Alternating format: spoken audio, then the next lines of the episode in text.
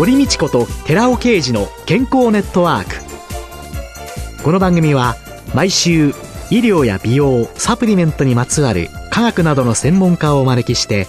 私たちの健康のために役に立つお話を伺う健康生活応援番組です。包摂体サプリメントと MGO マヌカハニーで健康な毎日をお届けするコサナの提供でお送りします。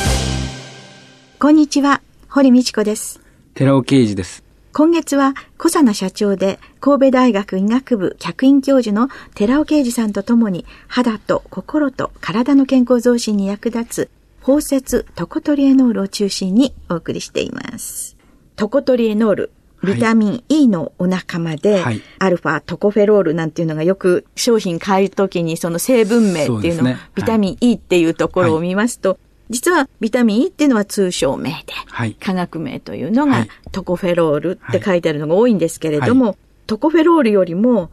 より作用が強い、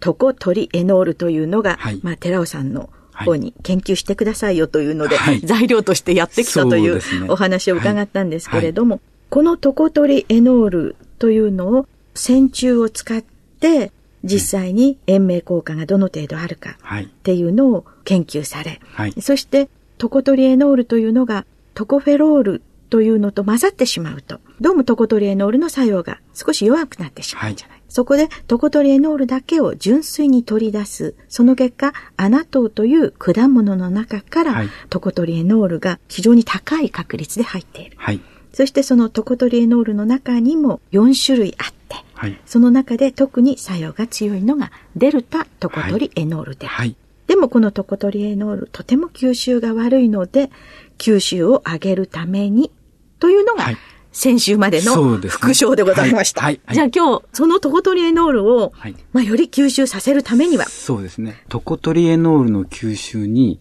ガンマシデキストリンによる包摂なるものが非常に有効であるということを、先週申しましたけれども、国立健康栄養研究所からの依頼で、政策、創薬総合研究プロジェクトに加わってもらえないかということで、はい、加わった際にスタートさせた研究っていうのが、トコトリエノールをガンマシコデキストリンの中に包摂させることによって、吸収性が高まるっていうことが見えてきたんですけども、はい、実はなぜ吸収性が高まるかっていうのは謎だったんですね。これはトコトリエノールに限ったものではなくて、その前に2004年、2005年あたりに見出した私どもの研究で、コエンザイム9点の吸収性改善っていう研究がありますけども、この時点でも気候はわからなかったんですよ。臨床上として飲んだ時に包摂されたものは血液の中にちゃんと入っていて、いてね、吸収率が高いんだよということは分かってたけれども、はい、なぜ高まるのか分かってなかった。全く分かってなかったんですね。で、えー、トコトリエノールの研究をスタートさせた時にも、同様に吸収性は高まるんですけども、なぜこれが吸収されるかっていうのが分からなかったんですよ。えー、そんな中で、この政策創薬研究プロジェクト、この中でいろんな大学の先生と研究しているところで、はい、実はですね、名古屋学芸大学の池田先生、はい、女性の教授の先生なんですけども、はい、この先生の検討が実はヒントになって、ええ、きれいに解明することができたんです。なぜ吸収されるか。そうなんです。さあ、その解明、え、結果は？この池田先生は、まず腸の中でどのような形になっているか。コエンザイム9点にしようが、トコトリエノールにしようが、ガンマ宿敵ストリン包摂化させると、水の中で分散性はすごく向上します。でも、分散性は向上するんですけども、溶けた状態じゃないんです。透明にはならないんですよね。つまり、溶けてないわけです。一見溶けたようには見えてるけれども、はい、拡大、拡大、拡大していくと、溶けてはない。はい、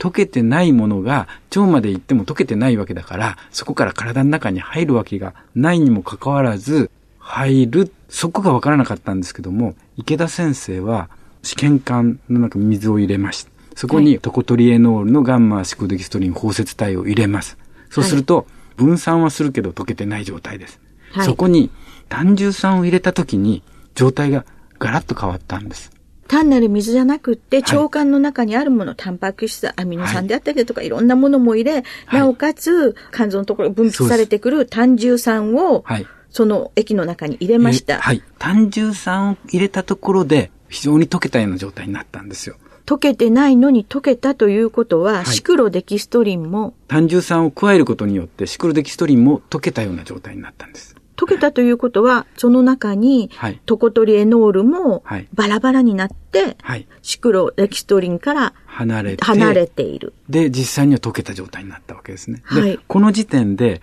なんで溶けたのかっていうのは、そのままズバリでは分からなかったんですけども、私が考えたのは、単汁酸がそこに来ることによって、ガンマシクロデキストリンの中に入っているトコトリエノールが外に出る。はい。そこに単汁酸が加わる。単汁酸は実は脂溶性部分と浸水性部分がありまして、ではい疎水性部分はガンマシクロデキストリンとぴったり合うんですね。相性がいいって言います。そうすると、浸水性部分が外に出てる。で、ガンマシクロデキストリンの中に入っているのは疎水性部分。ガンマシクロデキストリンの外側は浸水性。全体として非常に水に溶けるような包摂体に変わったっていうことです。私、神戸女子大の方でも客員教授をやってまして、わかりづらいと思いますので、女子学生にどうしてもこの機構を説明して理解してもらいたいと思って、ちょっと考えました。はい。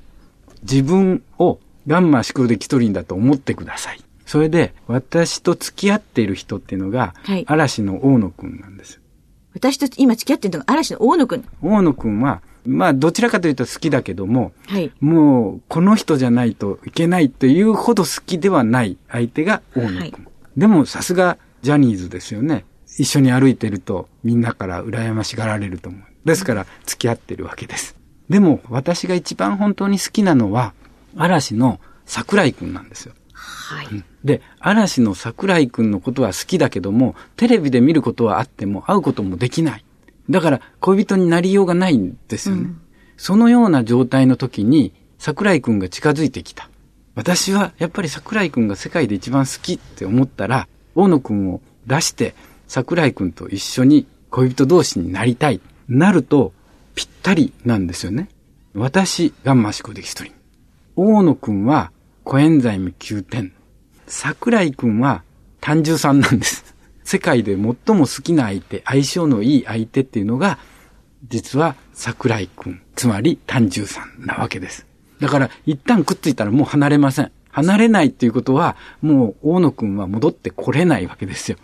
つまり、9点さんは戻ってこれないから、まあじゃあどうするか体の中に入っていくしかない体に入るしかない。体の中に入っていく。そうです。で、ここで何がいいかって。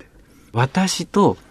桜井くんの関係は世界でどこにも他にいないぐらいぴったりの関係。相性。ということになると、いろんな抗酸化物質ってたくさんあります。9点、トコトリエノール、クルクミンだ、リポ酸だ、いろんなものがありますけども、こういったものはすべて、使用性物質っていうことは、ジャニーズみたいなもので結構気に入ってるけれども、どうしてもこの人じゃないといけないっていう人ではない。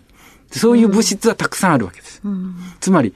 この入れ替わりが起こるのは、ほとんどの使用性物質に対して当てはまるわけです。人の体が単純酸さえ持ってれば、すべて腸の中で置き換わることができる。非常に一般的なナノテク技術となり得るというような話なんです。要はシクロデキストリンに一番相性がぴったりなのは、はい私たちの消化液である単重酸であると。はい。何を入れておいたとしても、単重酸の方に惹かれていっちゃうから、はい全部、さようならと腸の中でそうです離されてしまう。そうです。だから、いろんな使用性物質があって、アスタキサンチンもあるでしょう。トコトリエノールもあるでしょう。クルクミンもあるでしょう。えー様々な使用性物質があって、それはすべて、まあ、嫌いじゃないからくっつけときますよっていうことですけども、そこに桜井くん、単純さんが現れたら、もう、さっと入れ替わってしまうと。シクロデキストリンのそのバケツのような輪っかは、はい。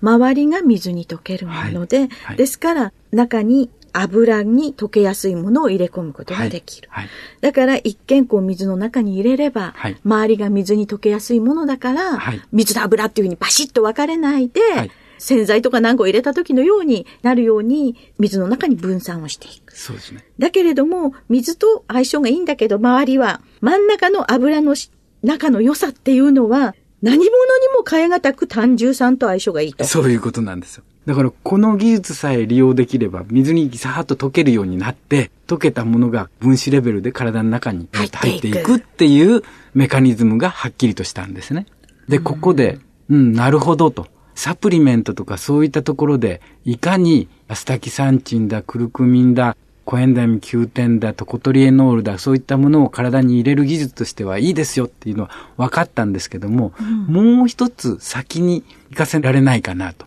飲料として、あるいは化粧品として同様なことはできないかなって考えたんですよ。でも、単純酸を入れて飲料にすることなんてできないじゃないですか。で、それで思ったのが、桜井くんと売り二つの人がいればいい。本当に同じように相性のいい人は絶対に世の中にいるはずだって思ったわけです単純さんと同じように相性がいいものがいないかを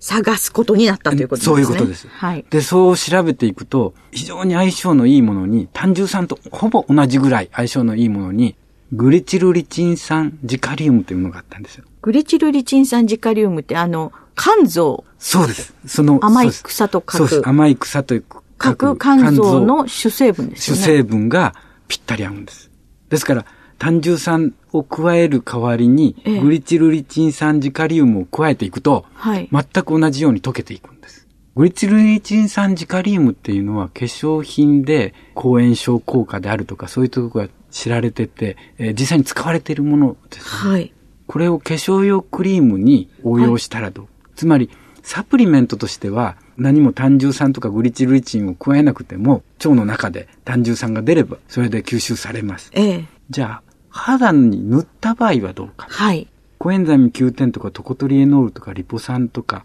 レチノールとかってこういったものっていうのは飲むだけではなくて肌に化粧品として美容液として使われています。はい。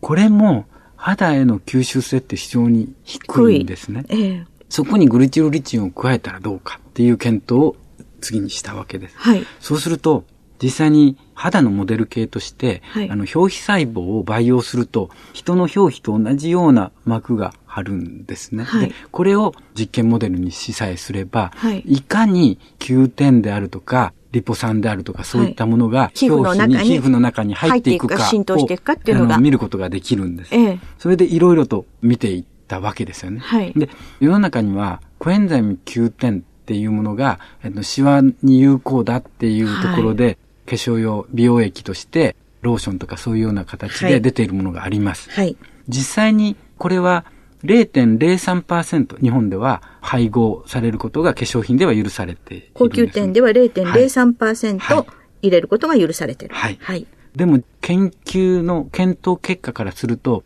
0.3%配合しなければシワに有効ではないっていう結果も出ているんです。まあ、10倍も違うじゃないですか。そうです。ですから、世の中にはその0.3%配合したいということから、薬用っていうような形で医薬部外品として製品化しているところもあるわけですね。あ化粧品ではなくて、医薬部外品という形で、はい、それは0.3%そうです。大丈夫だ。で、はい、その0.3%配合したローションと、0.03%しか配合できないローションを用意しまして、はい、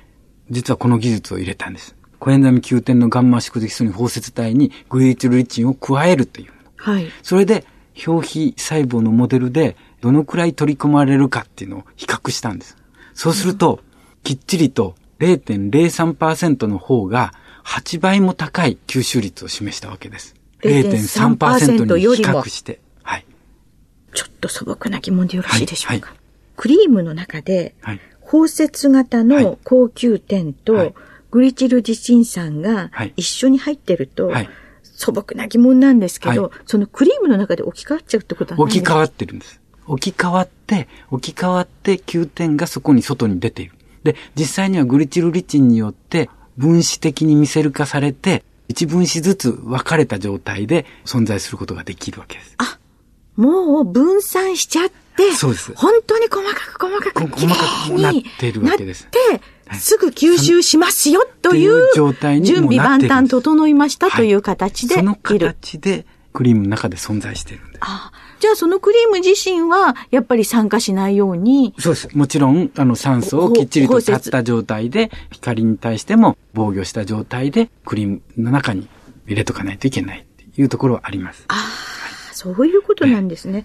で、うん、そのコエンザミ Q10 とかレチノールとかリポ酸が神秘まで届いて、神秘で繊維が細胞を活性化させてコラーゲンを作るっていうところはもう知られてますから、この方法で行きさえすれば、非常にうまい具合にそこに届けることができるんですよね。まあ、じゃあ何 ?0.3% で全然 OK ですよね。そうです。0.3%を配合するよりも0.03%でいいわけです。それは。それの8倍吸収できちゃったんですもんね、はい、そうです。同じことがレチノール、ビタミン A にも言えるわけですね。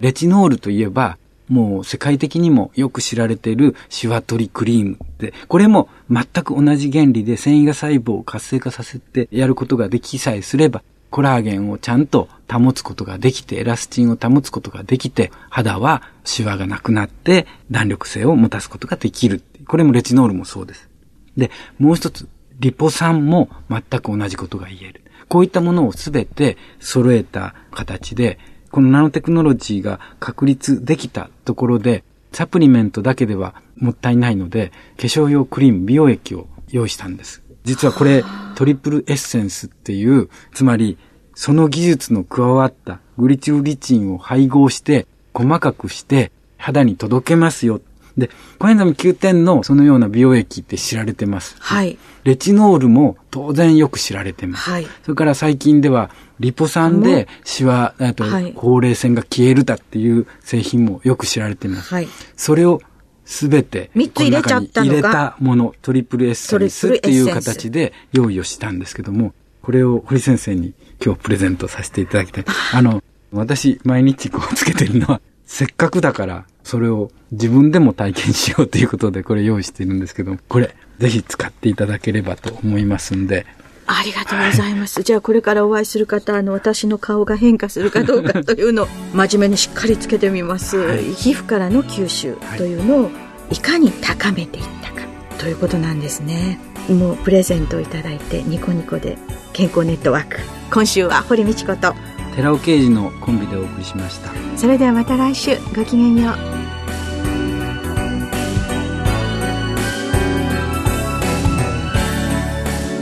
ここでコサナから番組お聞きの皆様へプレゼントのお知らせです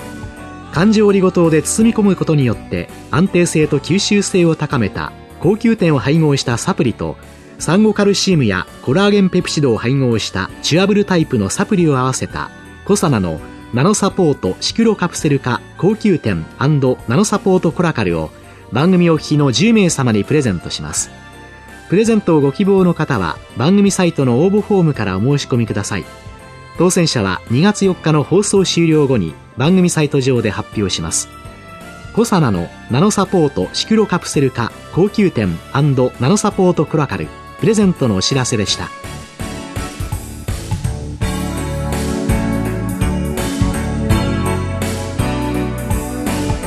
堀道子と寺尾啓二の健康ネットワーク